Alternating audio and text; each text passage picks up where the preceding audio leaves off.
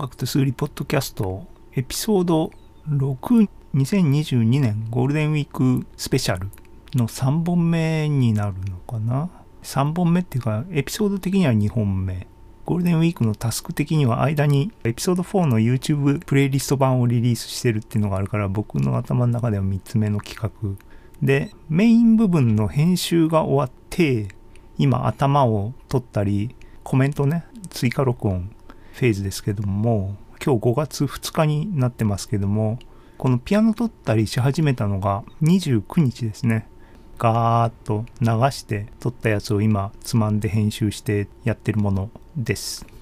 で結果的に基本編集をほとんどしないでっていうノリで行こう。プラクティスセッションね。練習ですからありのままがいい意味があるっていうものとあと手抜きっていうかあんまり編集に時間かけてもしょうがないっていうことで結果的には多分ほぼ生出しに近い感じになるかなと。何のためっていうのは自分のケツを叩くためが半分と指揮者のねマスターの人たちの有益なアドバイスとかをもらえればいいなっていう淡い期待がありつつのさらしてますけどもそんな感じでいきます、えー、かったるいところはね早送りするなりしていただければいいかなと思います。はい。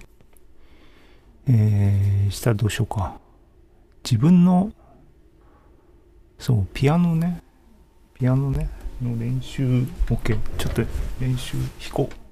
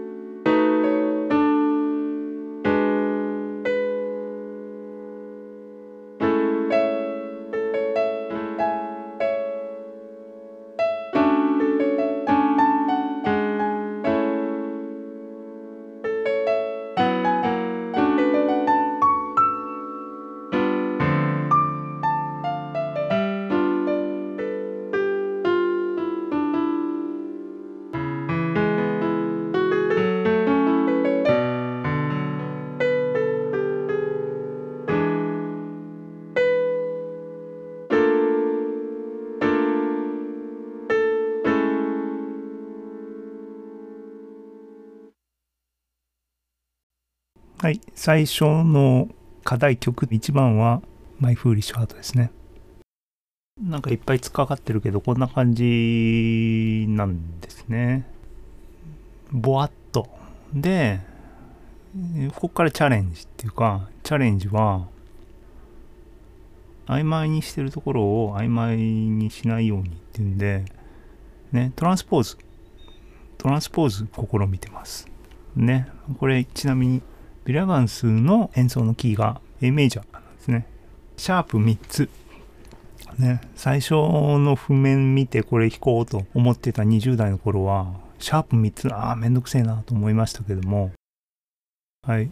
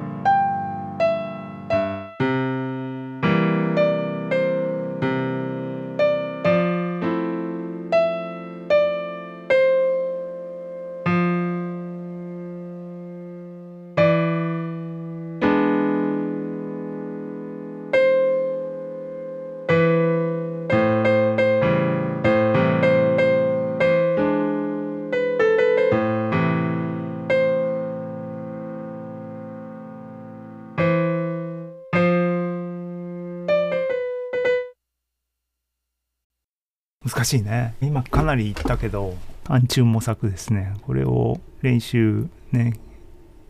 C に転調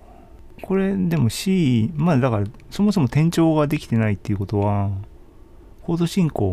を相対的にきちんと把握できてないってことなんだよね。ってことは流れを把握してないってことなんだね。だから転調してるものに驚きを感じるっていうね。いいのかもしれないですけどね。あの、はい。他に何を、最近の課題曲、 All of You ね。 All of You はトランスクライブしてるやつを、そうね、おさらいしてんですね。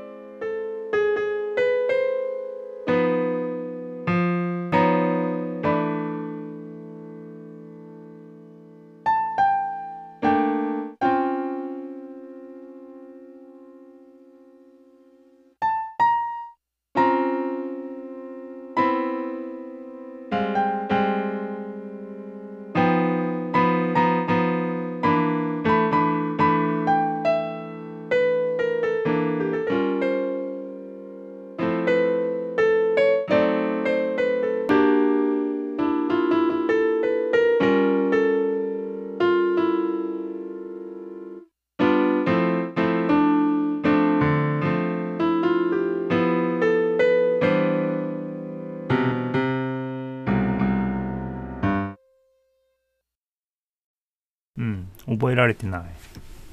ね、まあまあこれがあれだ、音楽と数理のテーマ、に、バララランってつけてね、したんだけど、そう、そんでね、あの、あれだ、別な課題曲ね、あの、ワルツ・フォ・デビーね。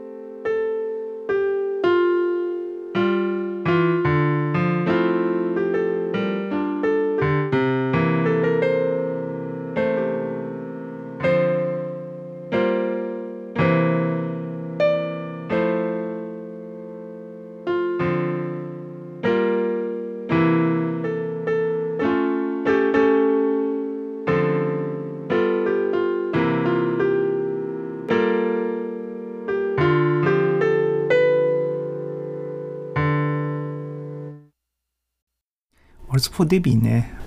今日のこのプラクティスセッションは基本的にアンプしてるっていうか譜面見ないで脳みそだけで弾いてる曲の紹介になってて、ワルツ・フォ・デビーね、コードをきちんとね、さらってないんですね。基本的に1625だっけ？の繰り返しっていうかそれのバリエーションがずっと続いてみたいなパターンだけどそのバリエーションがねきちんと把握できてないね。であと美しいのはベースラインが加工ラインになったりとか上がったりとかそこはいいんですけどもね。まだそこのレベルまで行ってなくてメタメタで弾き切れてないですけども。これポッドキャストで喋りましたけども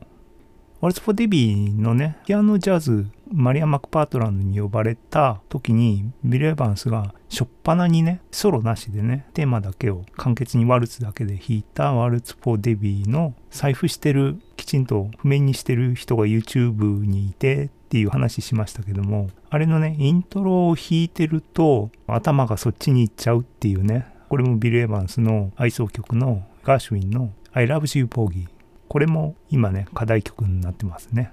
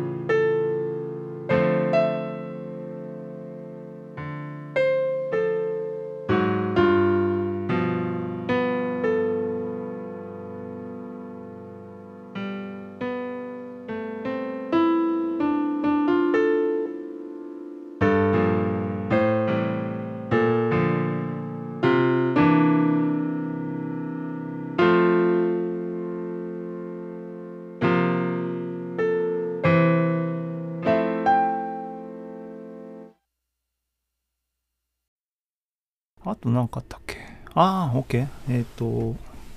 あれね。ここまでは、キーがね、あ、My Foolish Heart A メジャーでしたけども、その後、えー、Waltz for Debbie が F ですね、F メジャー。で、ポーギーも F っていう感じでしたけども、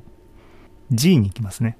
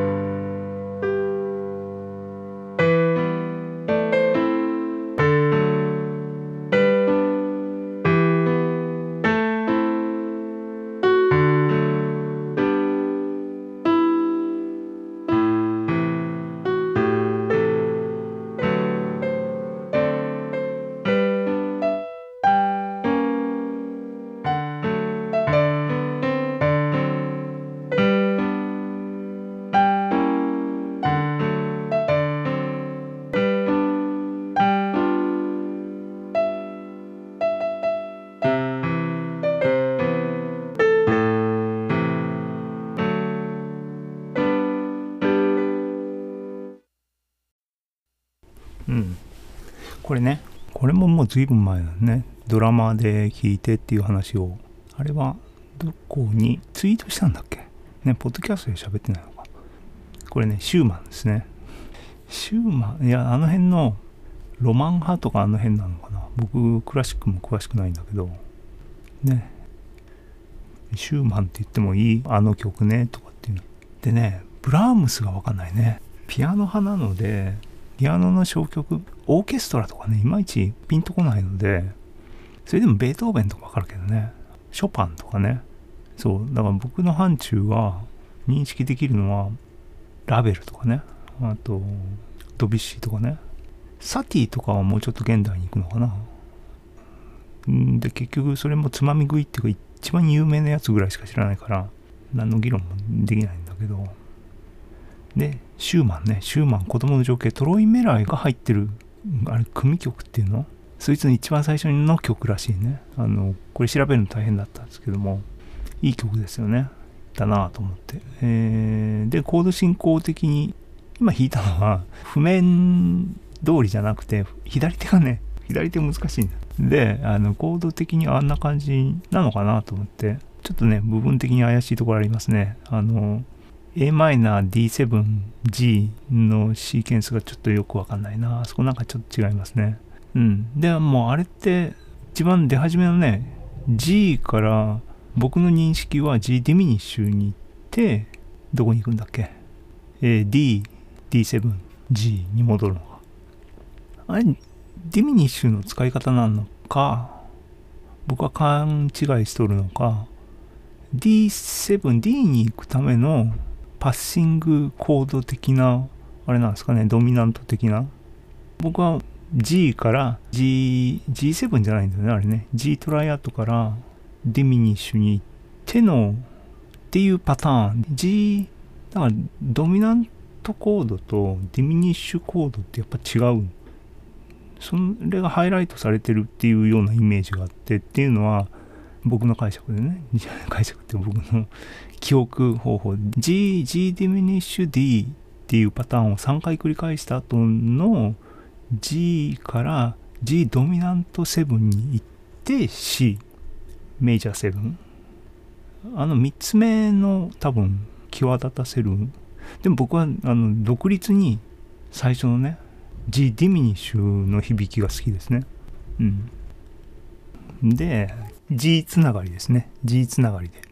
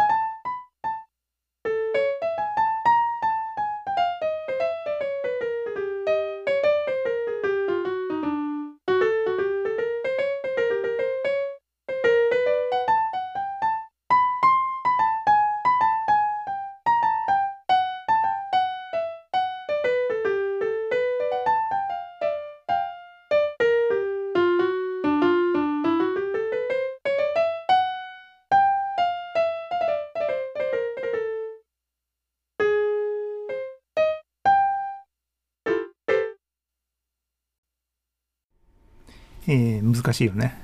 この曲はビバップの曲ですね。チャリパーカー。えー、オリジナルコード進行は How High the Moon をベースにした有名なオーニソロジーってやつでビバップなんですけども僕はねビバップはテクニカルに難しいっていうかねドナリーとかねジャコ好きなベーシストみんなハマるやつですけどもなんかビバップはあのシングルノートのソロフレーズっていうのがいまいちそこにグッと来ないタイプの人間なんであのあれなんだけど珍しくビル・エヴァンスがあんまビバップノリじゃない人ですよね明らかにね。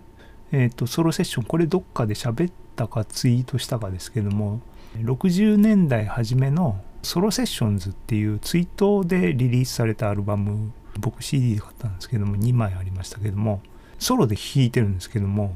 一人でいろんなスタンダードから弾いてる中にポツンとあったやつがあって20代の頃はなんか異質だなっていうかこれの良さが全然わかんない。それもそのはずでビバップの曲で。でいきなりねスタートからもうソロフレーズがガーッと始まるのでなんて曲かもわかんないよね。あのカウントダウンと一緒でね。後になってテーマに戻ってくるみたいなパターンで弾いてる。えっ、ー、とそれ一つ僕最近の課題曲なんですけども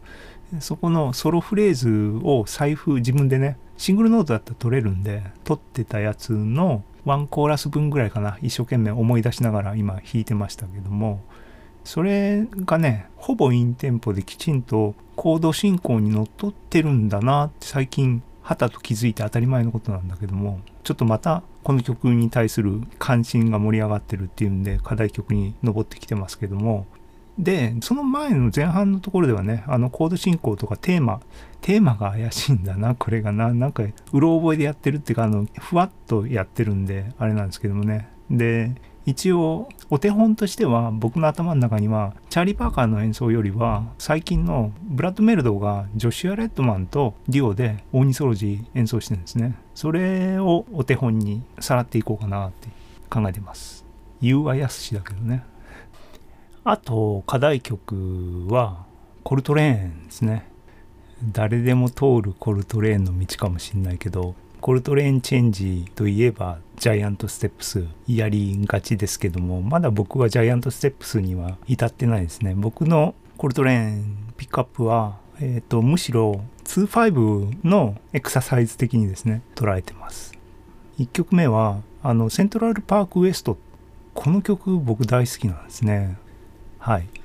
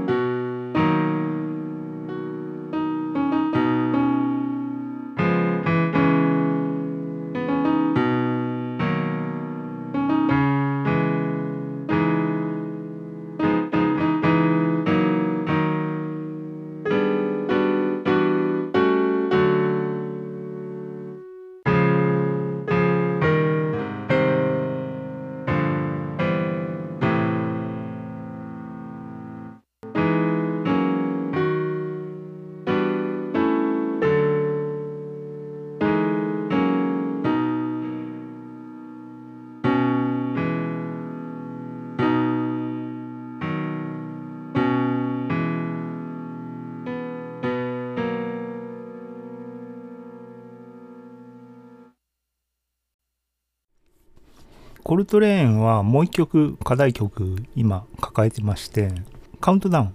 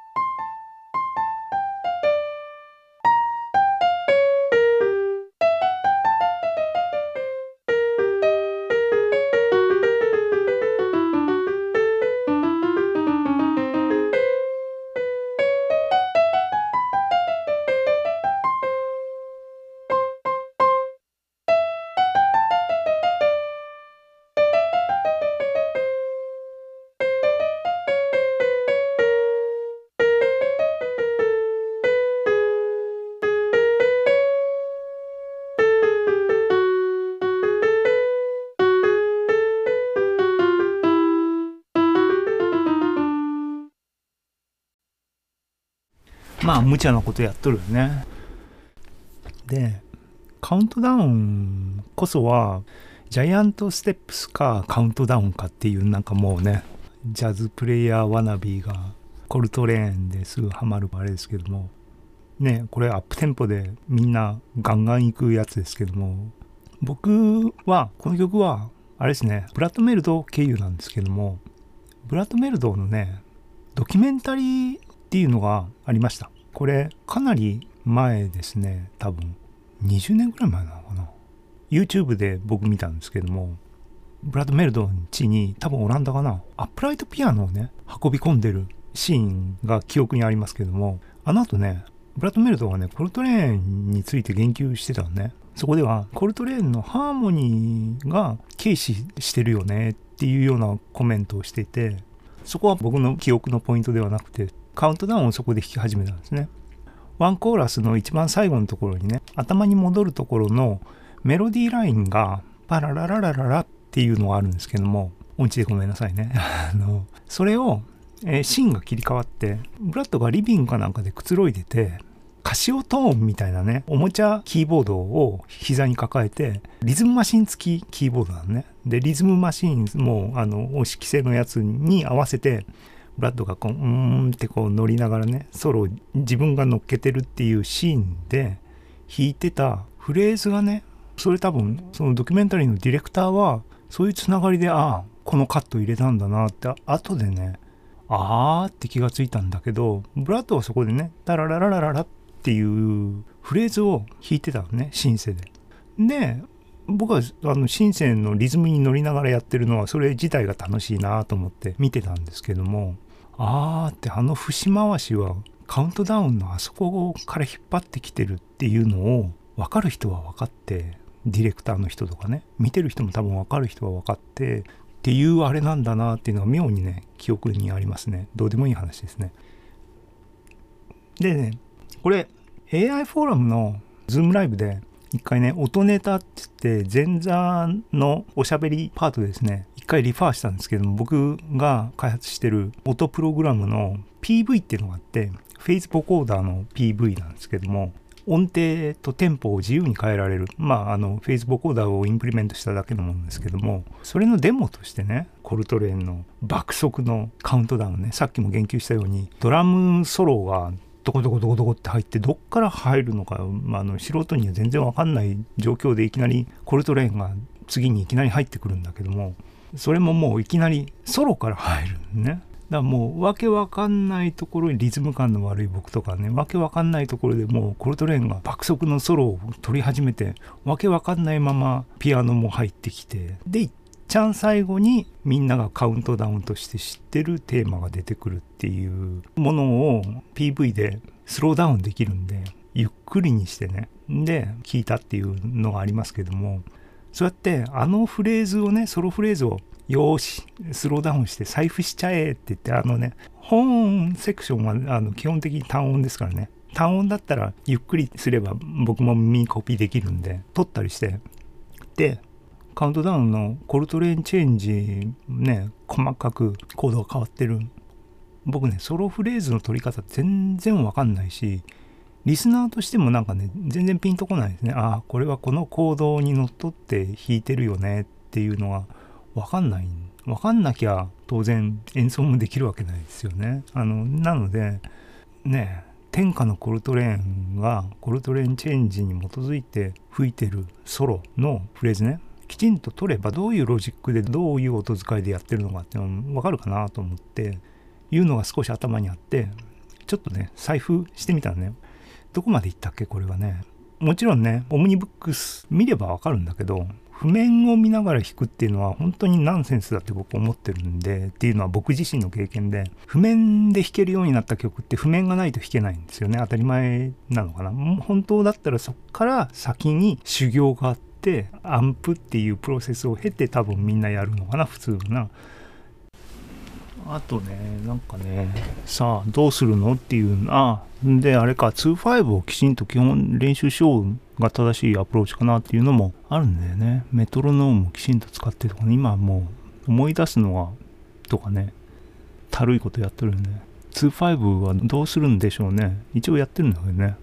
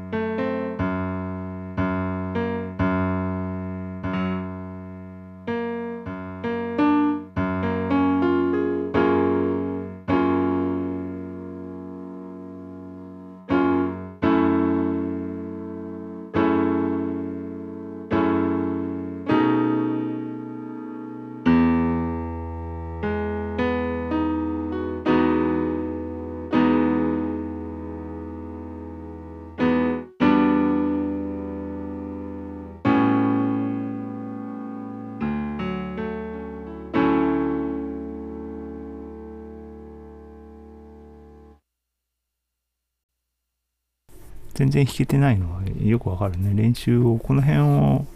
練習していけばいいのかな。こんな感じで、結局ね、弾けないものをいろいろと、ああでもない、こうでもないってやってるんですけどね。なんか、アドバイスください。っていうプラクティスセッションは、あれなん、どうなんだろうね。チックがね、今はなきチックがコロナになってから、Facebook に毎日ね、プラクティスセッション、ビデオを上げて、あれは見ててすごかったよね。よかった。刺激になりましたよね。はい。とりあえず、